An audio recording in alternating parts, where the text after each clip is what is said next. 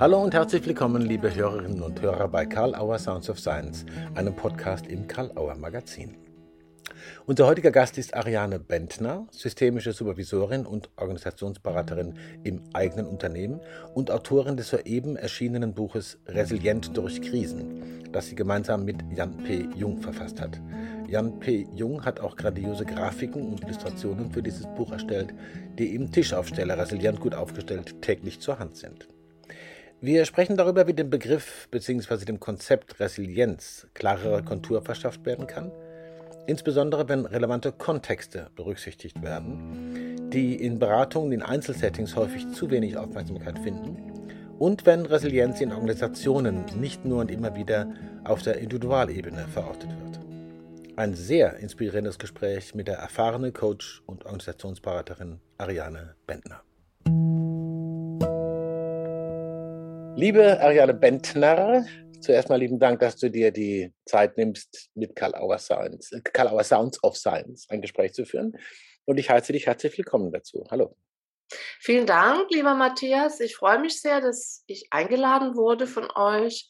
Ich habe mir ja schon einige eurer Podcasts angehört in der Reihe Sounds of Science, als ich koronös war und habe die sehr schätzen gelernt. Und deshalb freue ich mich sehr, dass ich auch die Gelegenheit bekommen habe, heute mich von dir befragen zu lassen. Mache ich sehr gerne, ich freue mich drüber. Gut. Okay, gehen wir mit das Res. Resilient durch Krisen. Ja. So ist der Titel des Buchs, das du jetzt gemeinsam mit Jan P. Jung im Karl-Auer Verlag aktuell veröffentlicht hast. Sind fantastische Grafiken drin und Illustrationen von Jan P. Jung. Und äh, es gibt auch gleich dazu einen großartigen Tischaufsteller, das muss natürlich erwähnt sein. Resilient gut aufgestellt zum täglichen Spicken, so wie ich meinen Fragespickzettel hier nehmen kann. genau. Die Resonanz ist übrigens sehr gut und das freut uns natürlich alle. Äh, bevor wir dazu und zum Thema Resilienz überhaupt äh, kommen, würde ich dir ein paar sagen wir mal, biografische Fragen kurz stellen. Ja. Deine kurz wieder verrät, du bist systemische Supervisorin und Organisationsberaterin im eigenen Unternehmen. Wo liegen denn deine beruflichen und konzeptionellen Wurzeln? Was hat dich besonders inspiriert, geprägt? Und gab es vielleicht sowas wie ein Special Change in deinen beruflichen Orientierungen, in dem, was dich trägt und leitet? Ein ganzes ja. ja. Ja, vielen Dank für die Frage, Matthias. Ähm, ich habe äh, länger darüber nachgedacht, was ich da ähm, veröffentlichen könnte dazu, mhm. ähm, jetzt hier. Ähm, also biografisch ist es so, ähm, ist mir wahrscheinlich die Resilienz schon in die Wiege gelegt worden, ohne dass ich wusste, dass es Resilienz gibt. Mhm. Ähm, ich komme aus einem Familienunternehmen Ah, ja. Äh, ihr habt ja auch im Verlag, äh, wenn ich es mitbekommen habe, auch verschiedene Forschungsprojekte zu Familienunternehmen gemacht. Das habe ich mit großem Interesse verfolgt. Mhm. Denn ich bin in ein Familienunternehmen hineingeboren worden, was in der dritten Generation schon war und was wahrscheinlich schon zum Zeitpunkt meiner Geburt die Blüte also die Branche hatte ihre Blüte, glaube ich, schon hinter sich. Es handelt sich um die, ich komme ja aus Pforzheim und ich komme mhm. aus einer Schmuckwaren-Dynastie, wenn man so will. Okay. Äh, und ähm, diese Dynastie äh, oder ehemalige Dynastie, also die Familie und das Unternehmen mussten sehr kämpfen. Ähm, und es endete dann aber in den 80er Jahren auch mit einer Liquidation. Mhm. Und ähm, als Kind bin ich eben damit aufgewachsen, dass es, äh, also in Familienunternehmen ist ja immer die Trennung der Rollen so ein Thema und bei mhm. uns äh, war das auch nicht so richtig trennscharf. Äh, hat man jetzt über äh, Firmenprobleme gesprochen oder waren es Familienprobleme oder also ich, ich ähm, es war jetzt nicht, äh, es war keine sehr komfortable Kindheit, sage ich jetzt mal, wenn man es mal mhm. mit heute vergleichen würde, was Eltern heute ihren Kindern, also zumindest Mittelschichteltern, an Behütung äh, anbieten wollen. Das war bei uns nicht so und ich musste schon relativ früh äh, mich auch um meine beiden Geschwister kümmern. Ich musste mich selbst mhm. organisieren. Das war alles auch nichts Schlimmes in dem Sinn, aber ich bin einfach so aufgewachsen und das ist wahrscheinlich auch der Grund, warum ich heute resilient selbstständig bin. Mhm. Spannend. Vielen Dank für diesen Einblick. Finde ich, äh, finde ich sehr interessant und das kann man jetzt quasi als Reframing auch sagen, qualifiziert dich ganz besonders aus, aufgrund früher Erfahrungen, viel Erfahrung. Du hast doch diese Forschungen erwähnt, die ersten Lehrstuhlinhaber waren ja der Rudi Wimmer und der Fritz Simon, die das genau, genau. haben, die äh, spezifischer Fokus auf Familienunternehmen. Genau. Insofern passt die nächste Frage, äh, resilient durch Krisen. Ich will gleich auf den Titel eingehen, das fand ich sehr spannend. Also ich höre eine Doppelbedeutung raus. Also einmal, dass man resilient durch Krisen kommt, durchkommt. Ja. Und dass man resilient durch Krisen wird oder. Resilienz durch Krisen entwickelt. Kann man das so sagen? Also ihr, ihr zitiert ja Winston Churchill, never waste a good crisis. Verschwende eine gute Krise. ja, also das kann man theoretisch schon so sagen und diese Doppeldeutigkeit oder Mehrfachdeutigkeit des Titels habt ihr ja auch noch einen kleinen Beitrag dazu geleistet. Bei uns hieß es ja erst resilient durch die Krise N mhm. in Klammern und aber eure, euer Entwurf äh, mit dem Changieren gefällt mir noch besser. Mhm. Ähm, also wenn ich jetzt mal die Forschung äh, abrufe, die mir da im Kopf ist und die auch in unserem Buch ja relativ breiten Raum nochmal einnehmen, da könnte man schon sagen, theoretisch stimmt beides. Aber es gibt natürlich Unterschiede. Es gibt ja in der Resilienzforschung mittlerweile, die differenziert sich ja immer mehr aus gibt es ja immer so eine Balance zwischen sogenannten Schutzfaktoren und mhm. Risikofaktoren. Mhm. Und wenn ich jetzt halt mehr Risikofaktoren habe, und das fängt natürlich schon in, im familiären Umfeld an, wenn ich da weniger Schutz habe, wenn ich da eben psychisch kranke Eltern habe, Abhängigkeitskrankheit und wenig materielle Ressourcen und so weiter und so fort, mhm. dann heißt es nicht, dass ich keine äh, Resilienz entwickeln kann. Aber es ist äh, weniger und es ist anders und es ist mühsamer und die, man spricht ja dann auch von vulnerablen äh, Gruppen. Mhm. Ähm, wir zum Beispiel arbeiten ja auch viel mit sogenannten vulnerablen Berufsgruppen, aber man spricht dann einfach von einer höheren ähm, Verletzlichkeit und da ist es halt besonders äh, herausfordernd, die Resilienz dann eben auch ins Bewusstsein zu bringen und mhm. also besonders ist es bei Traumatisierten, kann man sagen. Ne, da ist es ein mühseliges Geschäft, weil die häufig in der, sind ja Opfer geworden und verbleiben dann mental oft in der Opferrolle, Opferhaltung, im Opfererleben und sie quasi anzuregen, ins Steuern zu kommen, indem sie eben ihre Resilienz, ihre Stärken, ihre Ressourcen äh, aktivieren, ähm, schätzen lernen und pflegen. Das ist ein mühsames Geschäft. Es geht, aber das ist natürlich was anderes als jemand, der, sag ich mal, weniger Risikofaktoren halt hat. Mhm. So. Interessante Unterscheidung, finde ich schon mal. Ich würde gerne nachher noch so ein bisschen auf diesen Resilienzbegriff kommen, weil ich es ja auch eine Stärke finde, dem so eine Kontur zu verleihen, wie das jetzt schon angefangen ja, hat. Ja. Zunächst mal ganz direkt gefragt, für wen habt ihr, also Jan P. Jung und du, ja. Buch Resilienz durch Krisen gemacht? Für wen soll, kann oder wird es hilfreich? Mhm.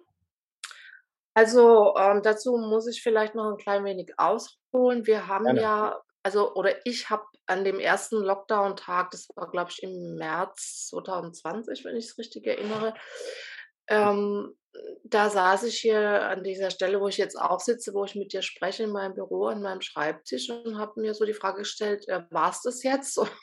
ähm, wie geht es jetzt weiter? Geht hier noch was weiter? Gehen wir jetzt in die Insolvenz? Äh, weil dann, also da war es noch gar nicht so, dass Kunden schon absagen mussten oder Termine verschieben mussten, sondern es war einfach wie so ein ja, Schock einfach, ne? Eine Krise, eine mhm. Katastrophe, ein Schock. Und dann habe ich mir so überlegt, ja, was, was mache ich denn jetzt so die nächsten Monate, Jahre? Man wusste ja nicht, wie es weitergeht. Wir waren ja alle völlig pandemisch äh, Anfänger, Anfängerin unbeleckt. Wir wussten überhaupt nichts. Wir hatten keine Impfung und du weißt es ja auch alles selbst, wie das ja, ja, klar. Mhm. Und in der Situation habe ich mir tatsächlich so unbewusst überlegt, was mache ich denn gern und was kann ich gut? Und da ist mir halt Schreiben eingefallen. Ich habe ja schon auch mehr publiziert. Das ist nämlich das erste Buch bei euch das zweite, aber ich habe ja schon vorher auch, als hm. ich noch an der Uni war, auch viel publizieren müssen. Also ich hm. habe es auch immer gern gemacht. Mein erster Berufswunsch im Alter von sechs Jahren war, Schriftstellerin zu werden, sehr zum Entsetzen meiner Eltern. Mhm. Unternehmerischen Eltern, die wussten gar nicht, was ist denn das jetzt? Was soll das denn sein? Ja, und aber für mich war das klar und und das ist mir jetzt, ohne dass ich das bewusst gesteuert habe, halt dann im ersten Lockdown-Tag wieder, habe ich gedacht, ja, schreiben wäre schön, aber worüber? Und dann kam so die Idee, was haben wir eigentlich in den letzten Jahren in äh, unserer Beratungstätigkeit? Äh, jetzt komme ich auf deine eigentliche Frage. Wir arbeiten ja nicht therapeutisch, sondern wir arbeiten als Unternehmensberatung äh, mit Führungskräften, wir arbeiten mit Teams und mit Organisationen. Ja. Ja, diese Führungskräfte, das, die kommen auch mal alleine, aber äh, noch lieber haben wir es, wenn sie direkt mit ihrer Vorgesetzten oder Stellvertretung kommen oder im Führungskontext, in dem sie auch gemeinsam vielleicht äh, Konflikte haben oder Lösungen finden müssen oder beides. Mhm. Mhm. Also die therapeutische Einzelarbeit findet hier nicht statt, ist auch nicht unsere Kompetenz und das finden wir auch nicht so wahnsinnig spannend. Und ähm, wir haben immer wieder sehr, sehr ähm, unterschiedliche und spannende Beratungsprojekte gehabt. Und wir haben schon vor, das steht ja auch im Vorwort, wir sind zu dem Resilienzthema eigentlich gekommen durch einen Auftrag einer großen Infra, eines großen Infrastrukturdienstleisters, einer Flughafengesellschaft hier in der Region, die quasi über, ähm, ja, über viele Konflikte, die sich äh, bei den Führungskräften im Verhältnis zu ihren Mitarbeitern aus verschiedenen Gründen ergeben haben, den Wunsch entwickelt haben, dass wir es äh, helfen, ein Konzept zu entwickeln, was diese Führungskräfte mehr stärkt und in der Rolle sicher macht. Und da spielte dann das Thema Resilienz auch eine Rolle. Und das ist jetzt ungefähr mhm. elf Jahre oder zwölf Jahre her. Und wir haben dann quasi ein Resilienzkonzept für diese Firma mitentwickelt. Wir haben das, das selbst übernommen, haben auch mehrfach, jetzt nicht nur deswegen, sondern auch, weil sie einfach gutes betriebliches Gesundheitsmanagement machen, haben sie auch mehrere Preise bekommen, German Health Award zum Beispiel. Da haben wir einen ganz klitzekleinen Beitrag vielleicht auch dazu leisten dürfen.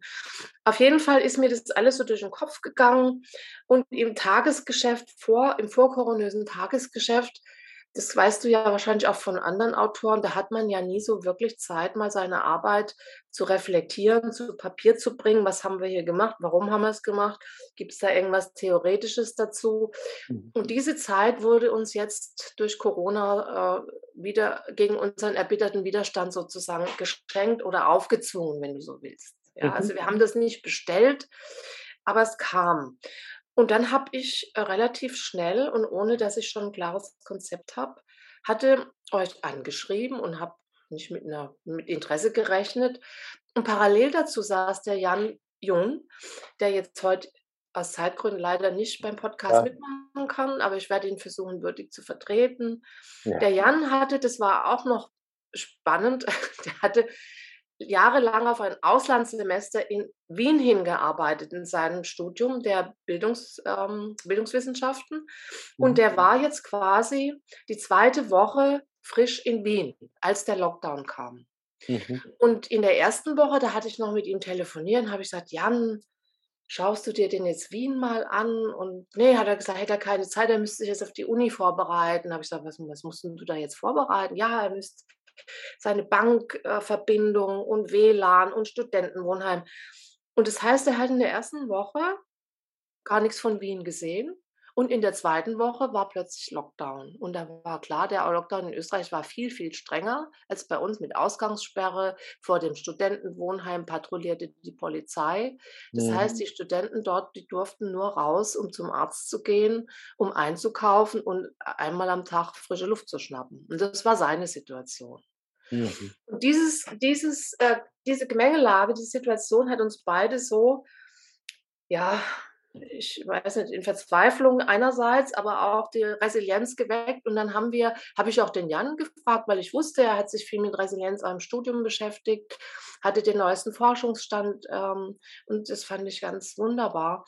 Und ich wusste, dass er diese wunderbaren Illustrationen machen kann. Ja, ne, die sind wirklich toll. Ja. Da habe ich halt erst euch angeschrieben und dann den Jan und habe ihm die Idee und und dann hat er gesagt, ja, wenn es nicht zu viel Arbeit ist neben dem äh, Semester in Österreich, dann ist er dabei.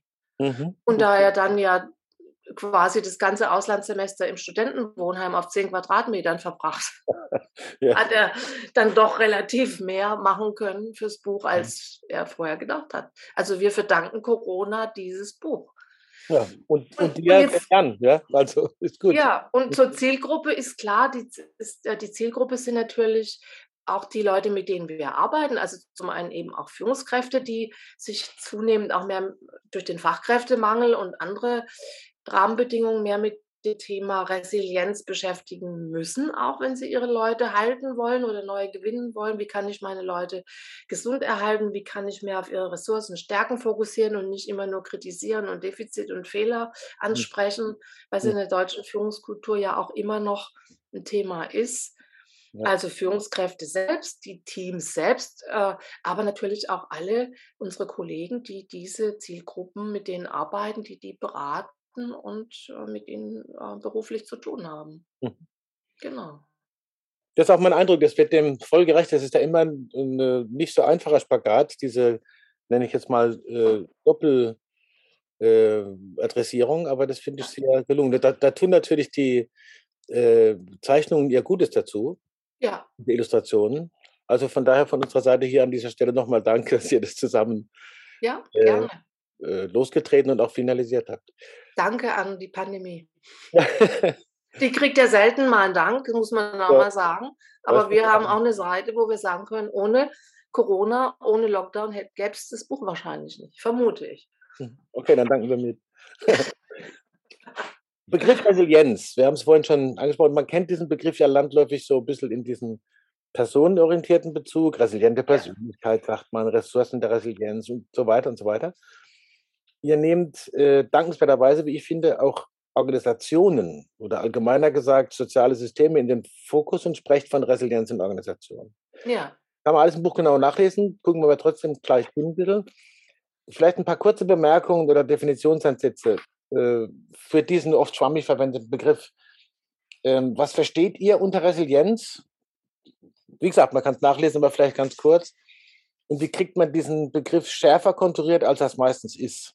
Ja. Der Verwendung für menschliche Kontexte ist es ja eine Metapher, wenn ich das richtig weiß, die einen Ursprung in der Werkstoffkunde hat. Genau. Also woran erkennt man dann aber im Besonderen, dass dieser Begriff in der Verwendung für den Kontext soziale Systeme, Organisationen, so eine Kraft hat, wie ihr es gefunden habt? Ja. Bündel von Fragen vielleicht. Ja, macht nichts. Okay. Ähm, das ist eine spannende Frage und vielleicht vorab kann ich dazu sagen, wir, wir sind ja eine sehr in der westlichen Welt und auch hier in Zentraleuropa, ähm, das wissen wir ja als SystemikerInnen, wir sind ja doch eine sehr immer noch individualistische ähm, Ich-Kultur. Ja? Also wir sind eine Minderheit in der Welt, 20 Prozent nur der West, in der westlichen Welt vor allem sind Japan schon nicht mehr so. Aber wir hier in der westlichen Welt, in den USA und in Kanada, sind schon sehr ich-bezogen. Das hat mit unserer Geschichte und so weiter zu tun.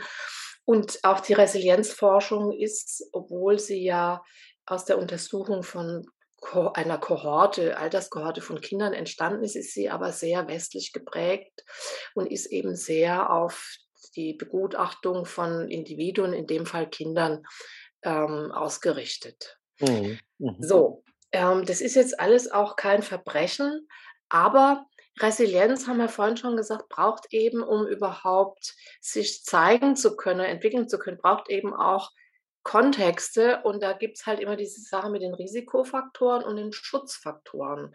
Mhm. Und ich möchte dir zwei Beispiele, das eine aus dem familiären Kontext äh, nennen, soziale Systeme sind ja auch Familien und ja. dann Organisationen, wo wir einfach gemerkt haben, dass diese rein individualistische Sicht auf, ist jetzt eine Person äh, resilient oder ist sie weniger resilient, dass das eigentlich nicht zum Gewünschten führt, was wir jetzt für die Zukunft auch brauchen. Mhm. Okay. Das eine, das haben wir im Buch auch relativ ausführlich ausgeführt. Da geht es um ein Projekt, was schon in den 1980er Jahren in den USA, in Chicago, ähm, entwickelt wurde, und zwar unter der Leitung auch von Fiona Walsh, die ja auch Autorin bei mhm. euch ist. Mhm. Und zwar haben die ja das äh, Konzept der, äh, sie haben es genannt, Konzept äh, familialer Resilienz. Und es ist am Chicago Center for Family Health entwickelt worden. Okay. Und die arbeiten dort, also ich hätte mir das gerne mal angeschaut, aber bisher hat es irgendwie noch nicht geklappt. Ähm, die arbeiten dort ähm, mit migrantischen Zielgruppen, mit Geflüchteten. Sie haben vor allem auch im, Kos also im Kosovo-Krieg äh, mit Geflüchteten, mit Bürgerkriegsüberlebenden gearbeitet, mhm. äh, mit traumatisierten Menschen, mit Angehörigen zum Beispiel der Opfer vom 11. September und so weiter. Mhm. Aber auch mit Kindern, die eben diese starken Risikofaktoren haben, die wir ja kennen, Kinder von psychisch kranken oder, und, oder abhängigkeitskranken Eltern und so weiter. Das sind die Zielgruppen. Und Sie beschreiben Ihr Konzept, was mir daran wirklich sehr gut gefällt, ist, dass Sie eben weit über die Fokussierung jetzt der Einzelperson hinausgehen. Es ist ein ja. systemisches Konzept. Ja. Und dass Sie mit den Familien auch ähm, sozusagen darüber sprechen. Es gibt ein Wechselspiel von Risiko, Risiken, Traumata, die ihr erlebt habt und die vielleicht auch fortbestehen. Und es gibt auch eine Resilienz äh, im familiären System. Und wenn ihr interessiert seid, das kennen wir ja ein bisschen aus den Anfängen der lösungsorientierten Beratung. Steve de Schese hat ja so eine Geschichte berichtet, dass ja. er in der Familie gefragt hat, also die kam mit 27 Problemen und da hat er gesagt, das ist mir viel zu viel, fahrt wieder heim. Das hat eh keinen Sinn. Ja, also ich weiß nicht, ob das stimmt. Es gibt ja auch so therapeutische Anekdoten. Aber so ähnlich mhm. ist hier halt auch, dass mit den Familien so gearbeitet wird, dass schon die, das, was sie an Belastungen, an schlimmen Dingen erlebt haben, wird nicht tabuisiert. Aber es wird eben parallel dazu auf der Resilienzseite auch geschaut, Habt ihr Interesse, dass wir mit euch daran arbeiten, was ihr braucht, damit ihr als Familie von diesen Dingen, die ihr erlebt habt, nicht auseinandergedriftet, also dass ihr nicht gespalten werdet, dass ihr nicht auseinanderfallt, sondern dass ihr zusammen wiederkommen könnt? Habt ihr das Interesse daran?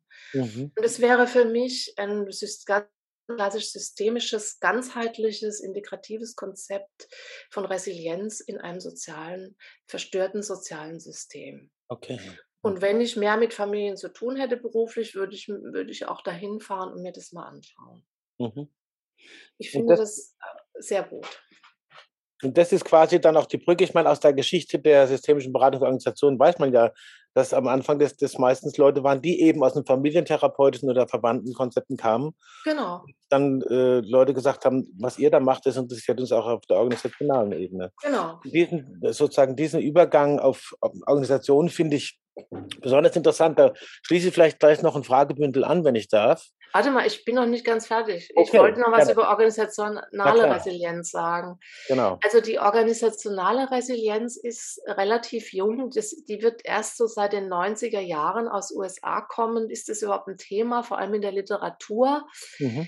Ähm, sie hat ursprünglich sich hauptsächlich bezogen auf sogenannte HROs, High Risk Organizations, wie Atomkraftwerke, Krankenhäuser, Feuerwehr, also äh, Katastrophenhelfende äh, Organisationen, also Organisationen, die wirklich nicht kaputt gehen dürften. Mhm. In, es gibt jetzt zwar schon auch eine DIN-ISO-Norm, äh, woran erkenne ich eine resiliente Organisation, aber aus unserer Beobachtung, in unserer Beratungsarbeit, gerade jetzt auch in der Krise, haben wir die Beobachtung gemacht, auch im Unternehmenskontext teilweise, dass das Bewusstsein dafür, dass auch Organisationen dafür viel tun müssen, dass sie ihre Abwehrkräfte sozusagen. Ja, auf allen, es gibt verschiedene Ebenen, personell vor allem. Wir sind, wir haben eben Fachkräftemangel. Wir haben, äh, wir sind immer noch keine echte Einwanderungsgesellschaft. Also, dass wir die Ressource von Fachkräften wirklich wertschätzend äh, einbinden würden, das geschieht nur in ganz wenigen Bereichen. Ja, also mhm, das, immer, okay. das, ist sehr viel Entwicklung, noch jetzt nur als Beispiel. Mhm. Aber dass Organisationen wirklich schon oder Führungskräfte, das ist ja eigentlich eine Aufgabe von Führungskräften, schon verstanden hätten, so in der Fläche, dass auch eine Organisation viel mehr tun muss, als nur irgendwas anweisen und anordnen, um ihre Überlebensfähigkeit auch zu erhalten.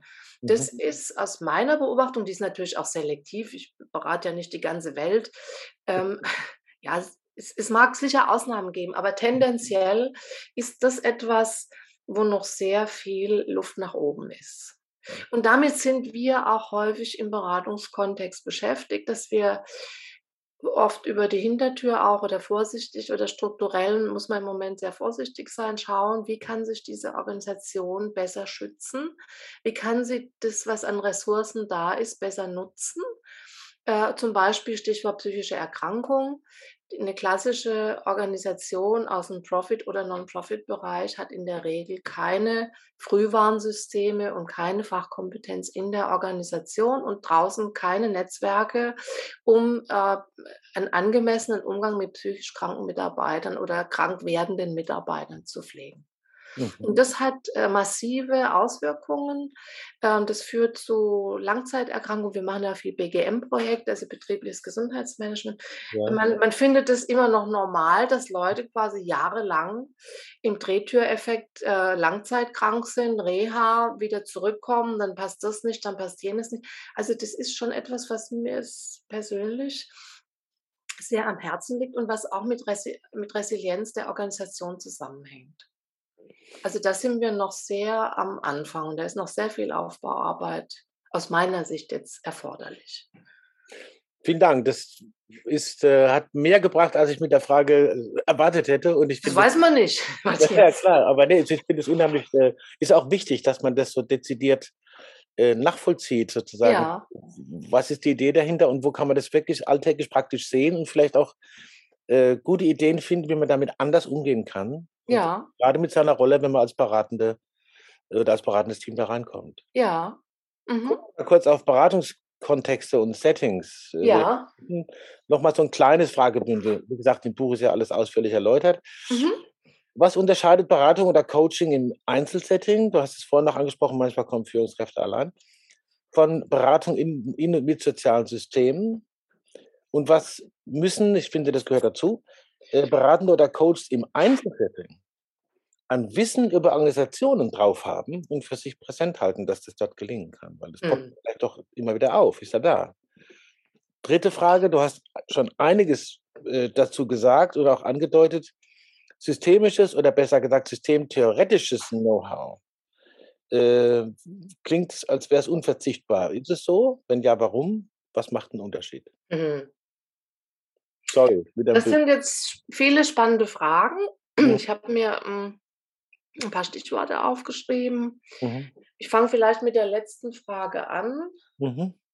Ähm, da habe ich äh, gerade letzte Woche habe ich da eine einschlägige Erfahrung als Moderatorin gemacht. Okay. Ich habe äh, einen großen Klinikkomplex moderiert, also eine Strategieklausur auf, auf der Führungsebene.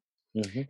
Und da habe ich an einer Stelle äh, einfach nur den Satz gesagt, da ging es eben auch um Veränderungen, die müssen abbauen in bestimmten Bereichen. Und das will mhm. natürlich keiner was hergeben. Mhm. War auch nicht nur schön, auch schwierig und konfliktär. Mhm. Und dann habe ich einfach nur den einen Satz gesagt in die Gruppe. Ich habe gesagt, aus systemtheoretischer Sicht ist es ja so, dass in aller Regel lebende Systeme und dazu gehören auch Organisationen nicht freiwillig sich verändern, sondern nur unter Druck. Mhm. Und dann war Schweigen. Dann hat keiner was gesagt. Und dann habe ich gedacht, gut, ist halt hier rein, da raus, sowas kommt vor, nehme ich gar nicht persönlich. Und in der nächsten Pause kamen mehrere Führungskräfte auf mich zu und haben zu mir gesagt, das, sie wären mir sehr dankbar, dass ich diesen Kommentar gegeben hätte, weil jetzt, ähm, sie hätten das bisher immer ganz anders gesehen, halt immer sehr personenbezogen. Wer leitet hier welche Klinik und wer äh, kann was und wer muss was hergeben. Aber dass jetzt wirklich von außen, und das ist da so, ein struktureller Druck kommt, dem sie nicht ausweichen können. Das ist durch diesen Kommentar, äh, haben sie mir gesagt, einer ist auch selber in der systemischen Ausbildung übrigens, Mhm. Äh, das hat, er hat so gesagt, das hat mir nochmal die Augen geöffnet. Also nicht, dass er das vielleicht nicht schon mal gehört hätte, darum ging es gar nicht. Aber da habe ich so gemerkt, also wie hilfreich eben einfach mal äh, eine andere Perspektive auch aus der Systemtheorie ist, das mhm. einfach nochmal anders anzuschauen. Und das ist halt auch in unserer, also in der Organisationswelt noch relativ wenig im Bewusstsein so. Ja, sondern ja. man hat immer andere Perspektiven, aber dass das einfach so eine Gesetzmäßigkeit zu sein scheint. Es gibt sicherlich Ausnahmen, aber mir persönlich sind sehr wenige Organisationen bekannt, die wirklich präventiv schon sich auf alles Mögliche vorbereiten. Mag es geben, ich kenne keine. Mhm. Und hm. das, ähm, das fand ich sehr hilfreich. Und ich persönlich bin extrem dankbar für das systemische Wissen, was ich im Laufe meiner vielen ähm, Ausbildungen, die ich gemacht habe und immer noch weitermache, lernen durfte, auch wenn ich nicht immer alles verstanden habe. Vor allem nicht die klassische Systemtheorie, das ist aber nicht so schlimm. Das, was ich verstanden habe, habe ich so, ne, mit dem arbeite ich. Mhm, mhm. Und also für mich ist, äh, ist es einfach eine, eine grandiose Perspektiverweiterung. Ja. So, das war jetzt deine letzte Frage. Ja. Jetzt, jetzt hast du noch eine andere. Ich gehe zur ersten Frage. Mhm. Ähm, also ich bin äh, ja auch viel mit Therapeuten zusammen. Äh, zum Beispiel in der Visionsgruppe haben wir auch systemisch ausgebildete Therapeuten dabei.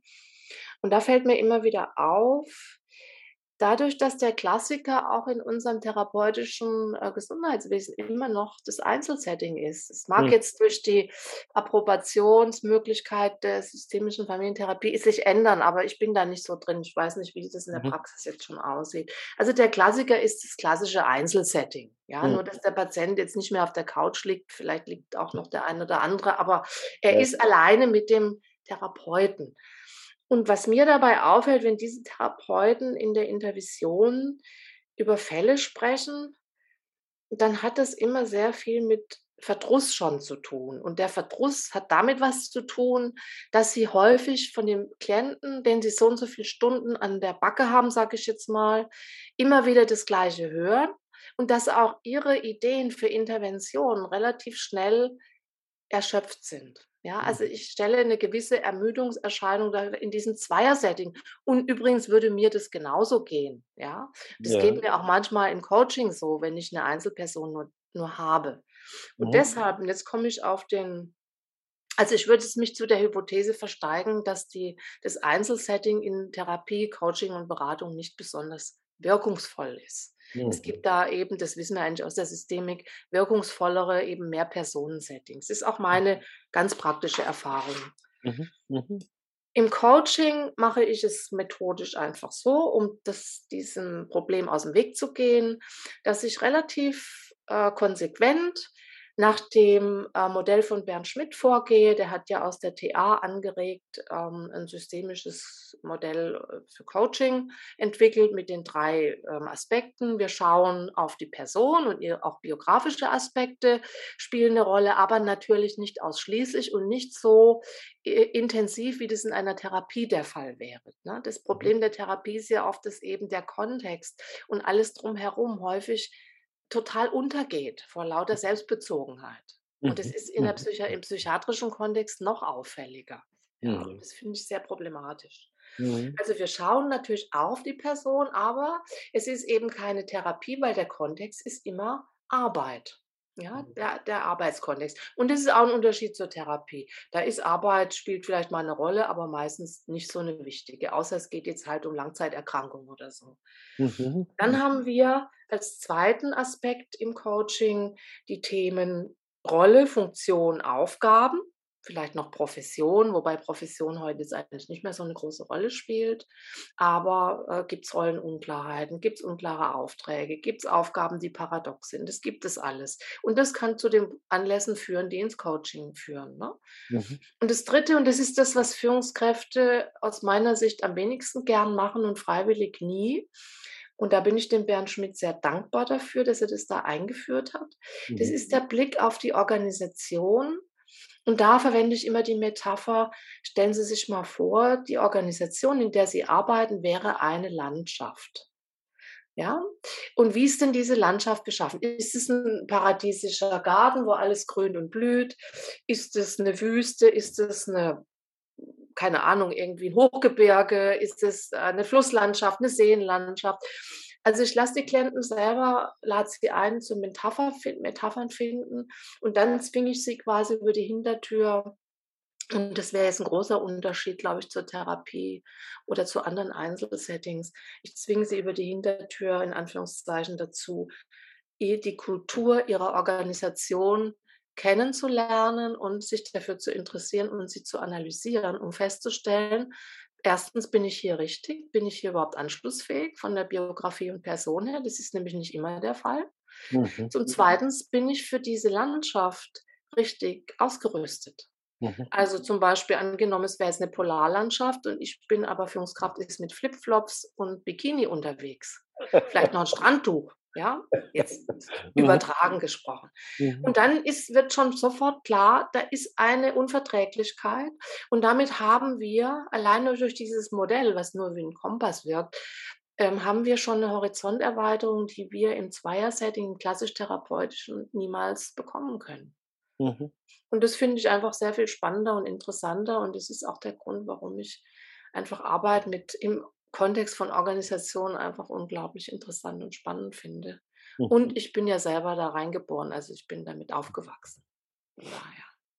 Könnte eine gute Ermutigung sein für viele, die das gerne wollen und sich vielleicht noch nicht gut ausgestattet fühlen. Da will ich auch noch kurz zu fragen. Äh, ja. Kleiner Blick auf, auf äh, äh, Notwendigkeiten in, in, in Ausbildung. Wir hatten es ja gerade vorhin, hast du schon diese Relevanz systemtheoretischen Denkens angesprochen.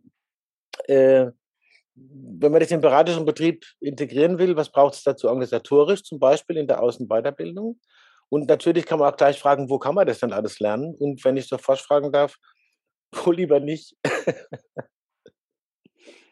Also dazu, lieber Matthias, ähm, da endet, glaube ich, so ein bisschen meine meine Kompetenz. Ich habe, ich bin natürlich auch DGSF-Mitglied und mhm. ähm, bin auch Lehrende für systemische Beratung, ja. aber ich bin bisher noch von keinem Institut äh, eingeladen worden in entsprechendes Curriculum. Vielleicht ändert sich das jetzt. Ja. Ich würde sehr gerne ähm, in einem Beratungskurriculum mitwirken, wo eben auch Organisation äh, ja. eine Rolle spielt.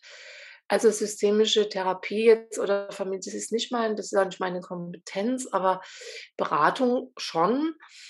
Und es gibt ja viele Curricula, die tragen auch den Titel systemische Beratung und sind jetzt so ein bisschen hybrid vielleicht zwischen, ja, ich weiß es eigentlich selber nicht so genau, zwischen mhm. Einzelberatung, Familienberatung und, und was ich da kenne, aber das ist wirklich sehr, sehr eingeschränkt. Ich kenne eigentlich da nur ein Curriculum, weil ich eine Kollegin und Freundin habe, die das gemacht hat da habe ich schon immer wieder den Eindruck, ich meine, das hat ein Arzt geleitet und eine, eine Frau von einem Psychiater, die, ne, die auch eine erfahrene Systemikerin ist, aber ist völlig klar, der Fokus ist hier schon sehr individuumsbezogen. Ja.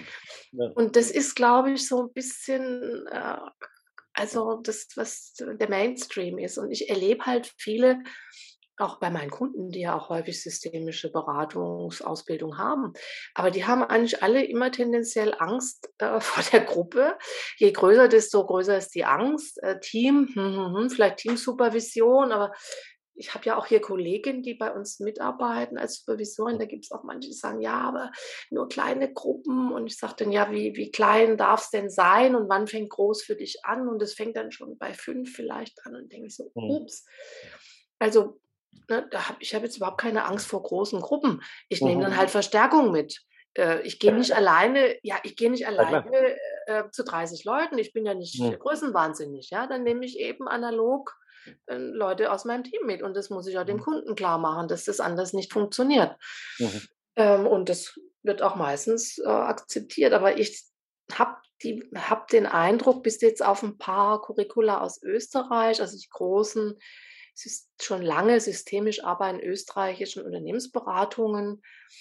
Ähm, da glaube ich, ist es natürlich anders. Da ist aber oft der Vorwurf, dass halt die Theorie irgendwie so ein bisschen zu kurz kommt. Ich mhm. selber habe dort immer auch Gastreferenten äh, schätzen gelernt und kennengelernt. Aber die sind halt auch sehr teuer, diese Ausbildung, und das machen eigentlich nur Leute aus dem Unternehmenskontext. Mhm.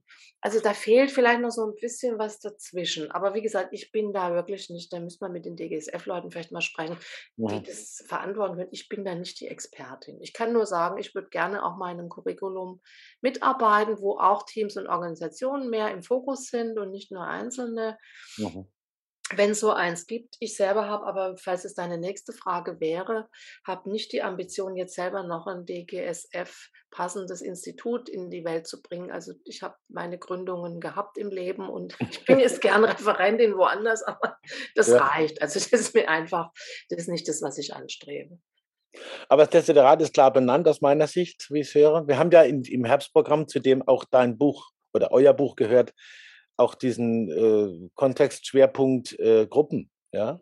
Und ja. äh, Finde ich auch sehr gut. Soziale Systeme. Und das ist, bin ich sehr froh, dass äh, euer Buch da mit drin ist und, und, jetzt wirklich am Markt ist und auch, dass äh, wir das Gespräch führen, wo solche Kontexte auch gut, ganz gut geklärt werden können. Mhm.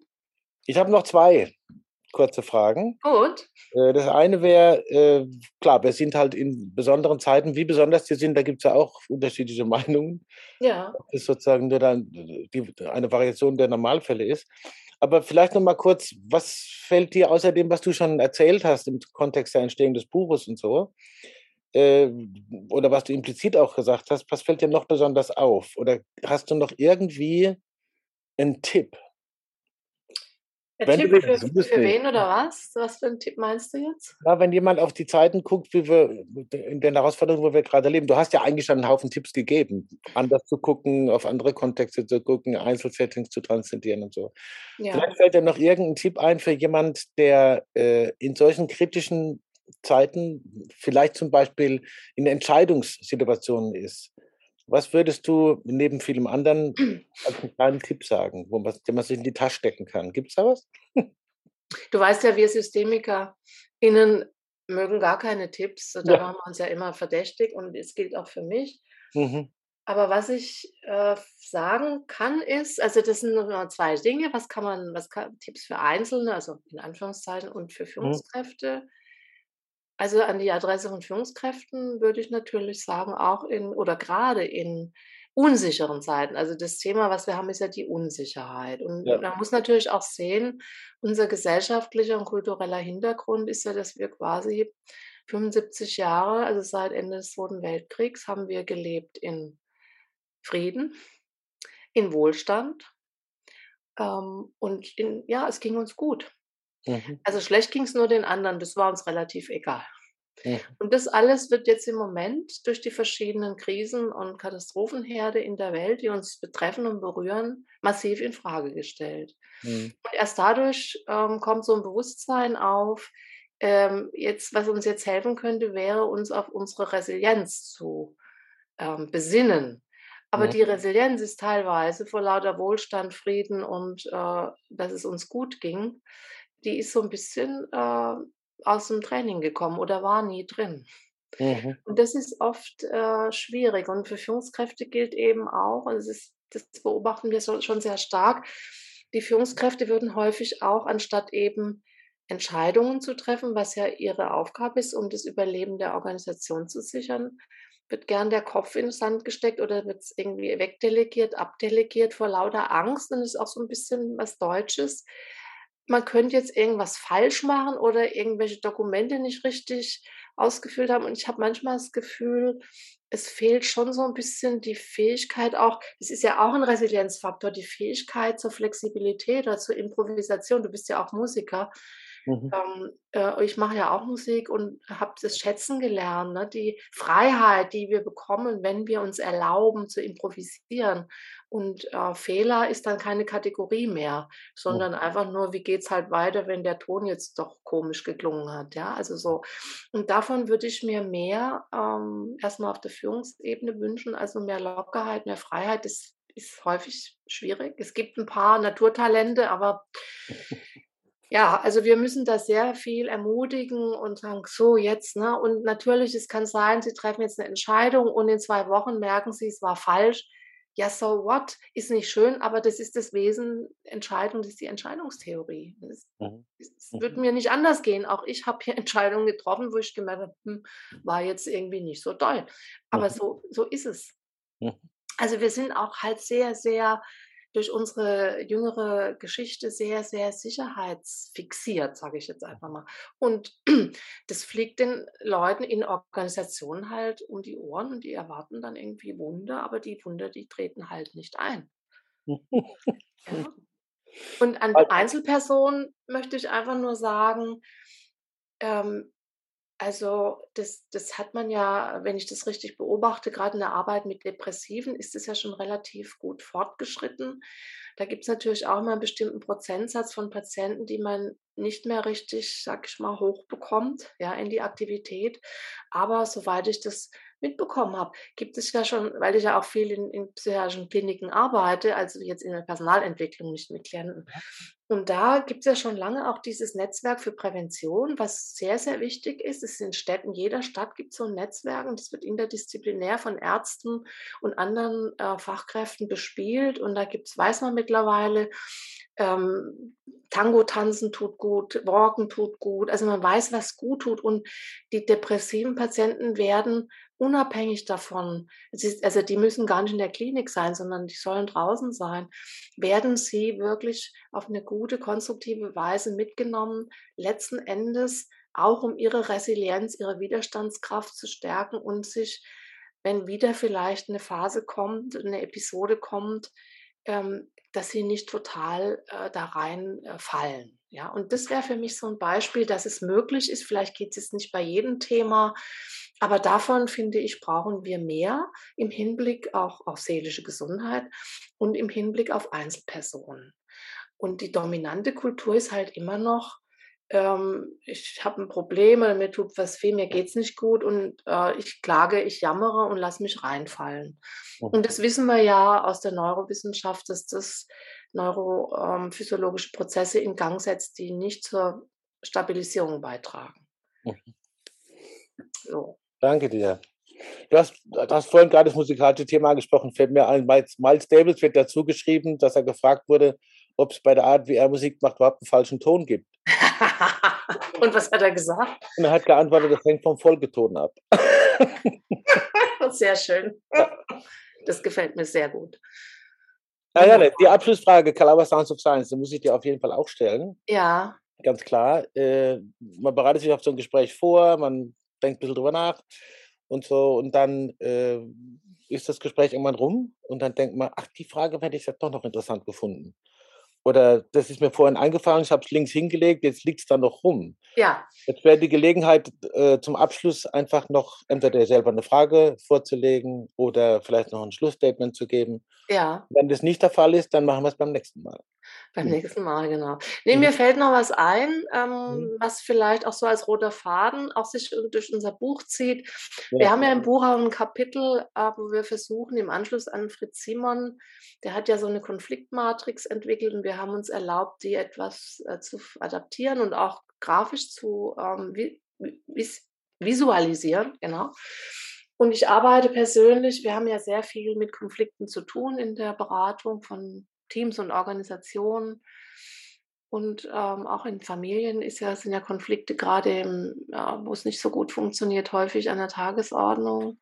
Mhm. Und was mir wichtig wäre, was auch ein wichtiger Resilienzaspekt ist oder Faktor ist, äh, ist, ähm, das mit, da bin ich schon fast ein bisschen missionarisch. Also ich arbeite, ich finde, Konflikte sind wichtig, aber chronische Konflikte, und das sehen wir in schlecht geführten oder gar nicht geführten Organisationen leider. Und es ist besorgniserregend, ähm, dass wir chronische und auch toxische Konflikte haben und die Leute gehen daran kaputt, sie werden krank. Und es erschreckt mich, dass es das in unserer Organisationswelt, aber auch in der Familienwelt, dass wir das so normal finden oder einfach so hinnehmen.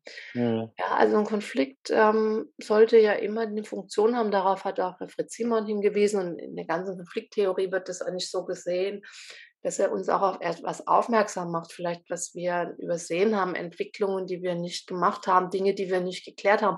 Das ist völlig normal im menschlichen Miteinander und vor allem, wenn mehr Diversität kommt, wenn mehr, wenn Einwanderung, Migration ein größeres Thema wird, dann finden wir eine Zunahme also an Konflikten und das ist erstmal ganz normal. Aber ich finde, wir hier in Deutschland haben einfach keine konstruktive Konfliktkultur bisher, sondern eher eine Aussitz- und Vermeidungskultur und die hat dramatische Folgen für Familien, für einzelne Familien, aber auch eben in Organisationen. Mhm. Wir haben, wir sehen ähm, Organisationen, wo uns gesagt wird, die Hälfte der Belegschaft ist langzeitkrank. Und das mhm. findet man offenbar als schicksalhaft normal. Mhm. Und wenn wir dann nachfragen, woran liegt das? Äh, ja, wissen wir nicht. Und die Leute wollen das nicht, wollen jenes nicht. Und das wäre für mich schon auch ein Anlass, äh, wirklich nochmal zu schauen, gibt es hier vielleicht Dinge, die man mal klären sollte. Mhm. Ja. Ich selber, wir haben ja auch im Buch so eine Fallstudie, ähm, wo das so ist, wo ich glaube, ein Konflikt der sechs Jahre, sechs Jahre zwischen einer, einem Vorgesetzten und einer, einer mitarbeitenden Person geschwelt hat. Der war chronisch und toxisch. Und nach sechs Jahren hat man sich dann überlegt, jetzt könnte man vielleicht mal eine Beratung äh, anfragen. Ne? Mhm. Das muss man sich leisten können. Ich mhm. weiß nicht, ob wir uns das heute noch leisten sollten. Mhm. Also ich will damit sagen, mein Schlusswort ist, es ist auch ein Zeichen von Resilienz, also Widerstandskraft, wenn ich nicht so viel Energie äh, verschwende, indem ich Konflikte ungelöst lasse. Das nehmen wir als Schlusswort. Sehr, sehr spannend. Ich danke dir für dieses ausführliche und finde ich sehr, wenn ich den Begriff benutzen darf, bildende Gespräch. Danke dir. Sehr gefreut, dass wir uns getroffen haben und freuen uns, wenn wir uns wieder persönlich treffen.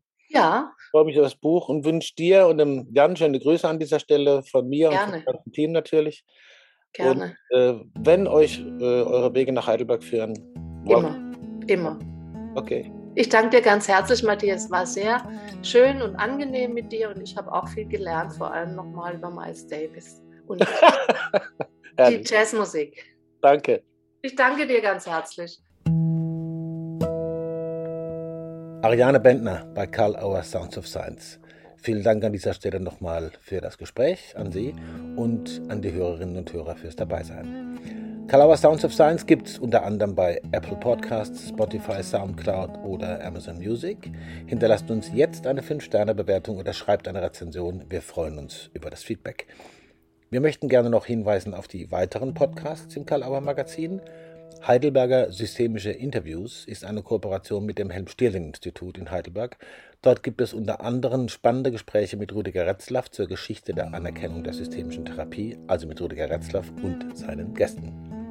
Die Autobahn-Universität bietet in Form von Vorlesungen und Vorträgen echte Hits der 1990er Jahre aus der systemischen Szene und darüber hinaus. Unter anderem von Menschen, die persönlich leider nicht mehr unter uns sind, aber deren Wirken hier direkt hörbar und erfahrbar wird.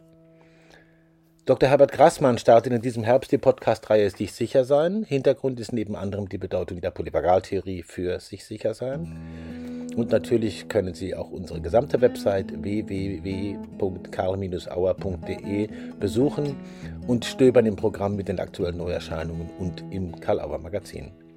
Danke für heute, für die Aufmerksamkeit und bis zum nächsten Mal bei Karl Auer Sounds of Science.